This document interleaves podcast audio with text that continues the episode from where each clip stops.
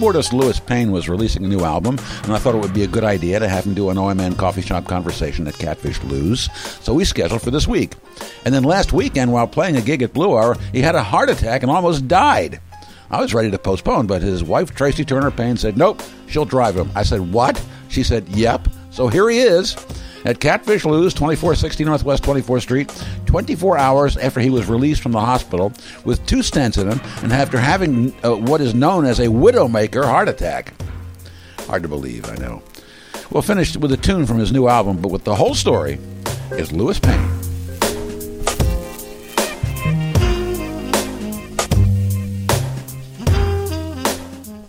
Well, Louis, what the hell are you doing here? I have no idea. I'm. I, I was in the hospital yesterday. yes. and the day before that, you nearly died. Yeah, it's a funny thing. I don't believe in the show must go on. You know, when when this started to happen, Uh-huh. I finished the song, but then I was like, "Hey, I might be having a heart attack. We're done." But um, this interview is different. This is easy. Tracy drove me here, and I just sit here and talk. Man. What song were you playing? We were playing a song in which Edwin sings. Edwin Coleman III sings, Uh-huh. dedicated to his wife, called "Boogie Baby." Uh-huh. And uh, and about a minute into it, I f- started feeling like, "Uh oh, I'm getting heartburn big time. I shouldn't have had those French fries Uh-huh. when we started, and I didn't even drink water with them." And then about another minute, I think this might be a heart attack. Yeah. Oh, jeez. So Yeah, you I really started- you knew? I started feeling kind of clammy. Yeah. And uh, so the pressure was worse on my chest. Uh-huh. Nothing like, you know, the elephant on your chest or any of that you hear about. None but of the arm pain or anything? None of that. Uh-huh. But I felt kind of clammy and almost like uh, sweating. And I said, uh oh, this isn't, this, this might not be heartburn. This could be a heart attack. I wasn't sure, but Wow. Jeez. That's pretty amazing. yeah, I mean, I'm still trying to get my head around it. Everything after that is kind of a blur. Tracy rushed me to the hospital, and um, I got to the front counter, and there was a guy in front of me, and I said, "Excuse me, I." I think I might be having a heart attack, and and he politely moved out of the way. And the woman behind the desk, it was like boom, it's like flicking a switch. Uh-huh. Everything started happening fast. They got me back there. They did an EKG, and I'm telling the doctors, I think this is just a food thing, you know. I but, yeah. But we're Yeah. just being cautious here. Yeah. And they do the EKG, and then about five minutes, ten minutes later, they come back with the result, and I'm thinking they're going to say, you know, heartburn, and I'm going Yeah. to feel like an ass, you know. Yeah. And they say you're having a heart attack, and Wow. then boom, the cardiologist comes in, says everything's going to happen very fast now, and within a, ten or fifteen minutes, they were operating on me. Wow. Is this is Peace Health Hospital in Vancouver? It's pretty impressive. That's amazing. It is amazing what they can do, what cardiologists can do. I mean, it's it's. Uh, I mean, they, they, they can do everything from just uh, uh, giving giving you an angioplasty to look around, Yeah. to putting in a pacemaker, to putting in a stent, to replacing your heart. I mean, it's amazing. Yeah. these days. But I mean, think about it. You know, one minute I'm thinking that this is probably going to end up being pretty embarrassing. Yeah. You know, to like five minutes later, the cardiologist telling me we're we're going to do an angioplasty right right now, and we may have to open your chest up. Oh, right. If we can't do this with Right. stents, we're going to open. And I'm so so. One minute I'm thinking this is silly, probably silly, and the next minute. Right. They might open my chest up in a few minutes. yeah, yeah. it's yeah. still I'm still trying to get my head around it. Right, that's what they told me Hmm. when I got the the pacemaker. They said we, it's either going to be nothing, or we're going to put a pacemaker in, or we're going to put stents in, or you're going to open. We're going to open you up. But you know, you hear these stories like you're telling, and Yeah. and that I'm telling right now. As someone with no heart trouble, you hear this. Yeah, You don't really think it's ever going to happen to you, and then it happens so suddenly. Yeah. it's like, Yeah, yeah. and poor Tracy is, you know, I mean, she she stepped up and kept her cool and did Mhm. everything right. But yeah. Why? what much more stressful for her than it was for me. Well, when can you go back playing? Uh, they said nothing strenuous for two weeks, so that means I can get back in time for our CD release uh, on April 8th at the Lake Theater. and which is which is why you we were going to do this in the first place, right. And I hope we I hope we can get to talking gonna- about the CD. We're going to get to it. We are going to get Yeah. to it. Uh, and there's also an event scheduled for two days later at the Jack London, which is tentatively another CD release, but that Nice. might turn into some kind of a fundraiser. I don't know. Right. Well, good, good. Have have, have you played anything at home? As far as sitting at a keyboard, not Yeah. yet. No, Ah. no. Uh, I wonder how that's going to. I mean, I wonder how, how, how you're going to process that. I mean, This this this type of heart attack I had and the vein that was blocked Yeah. are both called the Widowmaker. yeah. So I'm definitely going to write a song called the Widowmaker. Sounds like something by Link Wray. wow, interesting. Well, we'll look forward to that. um, okay, well, let's just get to the album, shall we? Great. Um, it's a, your organ trio, yes. and that consists of Myself, the incredible Renato Caranto on saxophone. Yep. And the amazingly creative and swinging Edwin Coleman III on drums. A word about Edwin. I mean, he's known as a funk and blues drummer, Right. best known. But Edwin's father was uh, Edwin Coleman Jr., Uh-huh. was a great jazz bassist who played with Ella Fitzgerald, Cal Tjader, Vince Guaraldi. Huh. And Edwin grew up playing casuals with his dad wow. and and he also was a cello major in college. So he's really amazingly musical and fun. And when he and Renato and I get together, it's just always great. And we thought, I started writing these original tunes, and people kept saying, "Well, where can we buy those?" You know, so we had to finally do a CD. and and and Edwin is not related to Tony Coleman, correct? Not to my knowledge. Okay. Yeah. All right. Interesting. The two Yeah. tremendous drummers. You know. Uh, Well, also, um, Edwin's middle name is Leon, as was his dad Uh-huh. and his grandfather. All, all the Edwin Colemans are Edwin Leon Colemans. and I guess his granddad had a bar in, I might have it wrong, in, in New Orleans. really. Um, and at one point, uh, years ago, Edwin and his father, who just passed away a couple years ago, they played a series of gigs in New Orleans together and had a fabulous time. And Yeah. so Edwin wrote an original for this CD called Two Leons in New Orleans. and it's just kind of a second line jam. I mean, we just Yeah. one take, we just did it. And it's it really came out yeah, great. yeah. You went sort of back to basics on on this this album, didn't you? very much so. We basically recorded the whole thing live in the studio in two days. Wow. the first day with just the trio, and we left some place. I, I had in mind to have Bruce Conte, the former Tower Power guitarist, Yeah. play. Mhm. He lives in the Philippines, but so we left. We left, you know, like some space for him to play, and uh, and that worked out amazing. I mean, it's hard. It, this is modern recording. That we were able to send the master tape to him, Yeah. and he would recorded his his guitar and then fit it in there. But Nice. aside from that, the the first eight tracks of the CD are live in the studio. Me, Edwin, and Renato, Uh-huh. and then Edwin overdubbed some tambourine. But I mean, you don't record that way anymore. There's no editing. We recorded to to audio tape. Um, Really? This guy Jim Hage is a studio owner and engineer, long play recording, and uh, he's gets an incredible sound by doing it the old-fashioned way. Wow. Yeah. So it's analog. Yeah, analog all the way. And just at the very last stage, it goes digital, Uh-huh. and you can hear the difference. What what size tape did he use? Is it these one It's inch, s- two inch? Ah, I You think it's two inch. Two inch, yeah. yeah, Yeah. it would be two inch. Yeah, yeah. And um, this, that was the first day, and then the second day, we had special guests Mel Brown and Dan Mhm. Fanley play with me and Renato. Mm-hmm. So the last five tracks of the CD are with that. So it's, it's almost two CDs in one. They're they're quite different. Mm-hmm. Mm-hmm. Wow. And you wrote most of these, didn't you?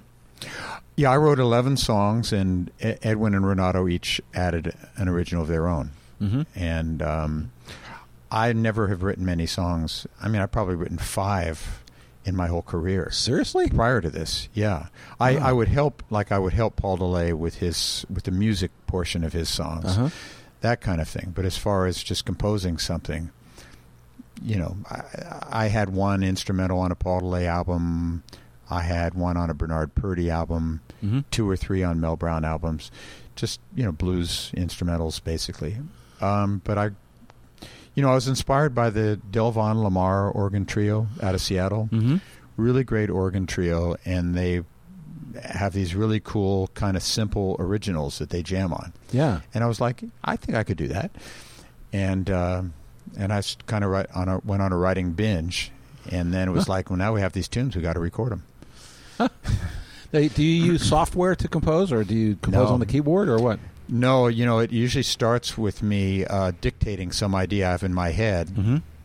and just and then when I can get to the organ, then I start developing it, and and maybe in sections I'll record each little section that comes together. But Mm-hmm. most of these tunes I basically wrote in an hour, you know. Then later on, go back and you know Yeah. modify them and Yeah, yeah. expand on them. Well, they are very. Uh, how do the kids say it these days? Chill. they are though. Nice, You know, thank you. Very laid back, and and uh, um, it's not easy listening, but they're easy to listen to. Beautiful. I like that. yeah, I mean, it's very spontaneous. We we recorded like we play. So, and uh, you know, if we'd had a bigger budget, we probably would have taken more time, and we would have lost that. So, Yeah. you know, sometimes that's a blessing. You know, nowadays people can go back and start messing with something they've recorded, and uh, you can do anything to it. Right. You know, we didn't, we couldn't because we were all analog, but Yeah. also we didn't have the budget for all that. So it was boom, boom, boom. That's a good take. On to the next song. Wow. You know, so s- most of these songs were the first or the second take, and then that was it. That's really good. That's that's good. A lot, you know, I think um, um, I, there's more and more of that going on. I think these days. You know, I hope so. You know, cause, not in the commercial vein, but you know what I'm saying. yeah. Um, uh, Well, some jazz artists have always recorded that way. yes. but Yeah. but increasingly no you know you can go back and oh that tune was out Of, that song that s- note was out of tune you can fix it i Mhm. think i like to play the way i played that first chorus in this other take let's move it in Mhm. oh the rhythm was the tempo was slightly different we can adjust that you know so y- the songs are kind of like frankenstein's monsters of sewn together pieces and any one change you do like that maybe is okay but Mhm. somehow along the way the baby gets lost with the bathwater and, Yeah. and it, it it's missing something you, it, you can't put your finger on it but it doesn't sound it doesn't give you goosebumps that's Yeah. all i can say How long have you been playing with Coleman? edwin and i i started playing in he was the soul vaccination drummer Yeah. and i started i was playing with him I played in that band for four years, Mhm. and I've probably been out for about four years, so maybe eight years ago. Eight years. something like that. But you've been playing with Renato longer than that, haven't you? Yeah, Renato and I hooked up Long time. in the Paul- in the Mel Brown B three organ group when Yeah. it started, which was in '97, I think. Twenty-two years ago. Yeah, it's been wow. Yeah, Wow. You must have a comfort level with him that's astounding. it's fantastic. I mean, he's my right my right arm, and I'm Yeah. his. You know, and I, I, I tried to do the math of just how many times we played together at Jimmy Mak's, Yeah. and it was something like 1,500 gigs. Wow.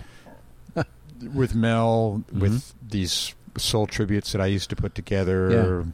with other people, you know, with a lot with Linda Hornbuckle Band, Right. um, with LaRhonda Steele, that and Mhm. and he. Uh, the the King Louis and LaRhonda Steele band that's recorded two CDs is Renato, myself, Edwin, and LaRhonda. Yeah. Yeah. I think I played one of those on the radio not long ago. Yeah, both both of them got four stars in Downbeat, Yeah. and this is our own little self-produced CDs. You know, Yeah. pretty proud of that. That's amazing. That's, Yeah. I mean, it's, it's, I mean, not, not, it's not surprising, but it's you know, it's a, it's uh you know, for for a town that's not,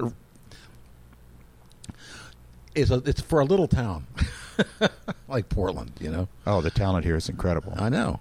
I know. Yeah. Yeah. You could go on and on. So is um is uh, uh blues for Merle for Merle Haggard? yes, uh, Renato had written this tune and was playing it at a sound check because Renato was playing with Merle Haggard the last couple of years of Merle's life. Yeah. And he played it at a sound check, and afterwards Merle said, "Hey, I love that song," because Merle was a closet jazz fan. Merle dug Miles Davis and all that stuff. So, uh, so does um, George Strait. Who- That right? who- yeah, Renato got to know George and his band, and yeah, he's a big jazz fan. So it's it's it's interesting. Well, it's it's. I don't know. The first time I heard that Renato was playing with Merle Haggard, I was like, "What? I beg your pardon." It's incredible. He's How so is that- versatile. how is how did that happen? yeah, Dan Balmer always announces Renato saying it's probably the only saxophonist in the world who's toured with Merle Haggard and Esperanza Spalding. And you know, uh, Esperanza told me one time that she loved to travel with him. That He was a great on the road. What, how, what what does she mean by that? he's just a cool guy. He's he's, Yeah. he's not going to be stressing or you know, you want to out on the road. You want to be there with grown ups. Yeah, You know, and Renato is really a grown up. yeah, yeah. Well, that's good. He's just a wonderful guy, very Yeah. upbeat and Yeah. all about the music. Ah, Even on the road, when hardly anyone ever practices, Renato finds a way to practice. yeah, He told stories about being on the road with Merle Haggard, and uh, he was out practicing by a dumpster outside the hotel, and he almost got tossed in the dumpster accidentally. really? yeah. yeah, he'll find a way to practice. I Jeez. think maybe he liked the echo coming off the dumpster or something. He wasn't in know. the dumpster. No, but he was like Okay. leaning up against it, some, something like that. That's funny. It's funny. It's like it's like when guys used to put a stick a stick a pencil in, the, in in their amp. Yeah. Guitar players to, to give it a, a strange sound to it.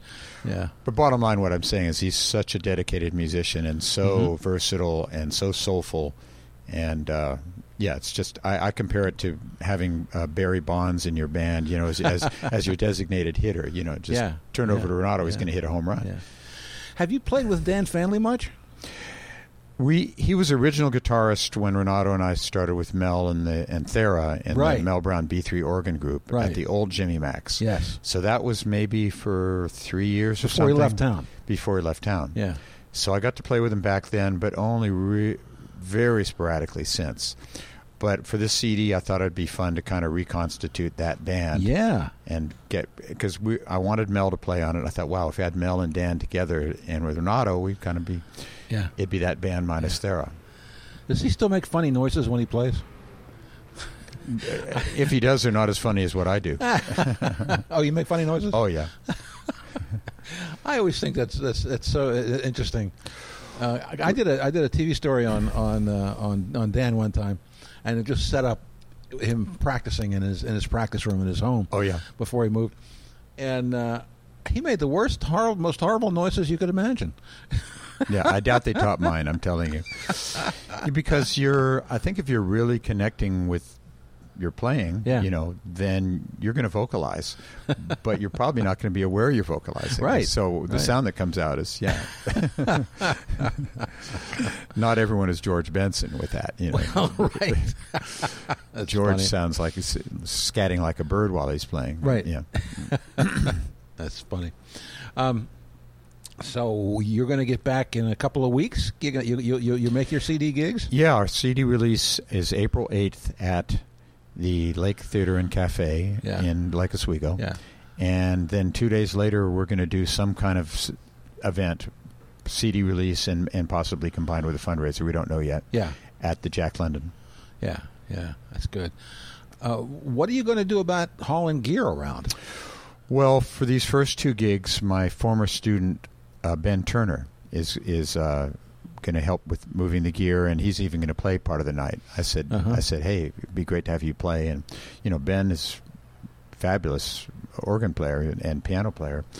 I was teaching him when he was like four feet tall. You Wow. know, and then he went on to study with uh, Darrell Grant and be part of that PSU program. Mhm. And um, he plays with a great young band called Dirty Revival now and um, uh, and so yeah, he's just stepping up and helping with that gear thing at least for these first couple gigs. Well, that's good. That's good. But up the line, I think I'm going to have to spend money to have people help me with that. Yeah. I'm not supposed to do any lifting f- for some time. Right. Go ahead. And, Don't um, please. Please. Speaking speaking of that, you know, we've got.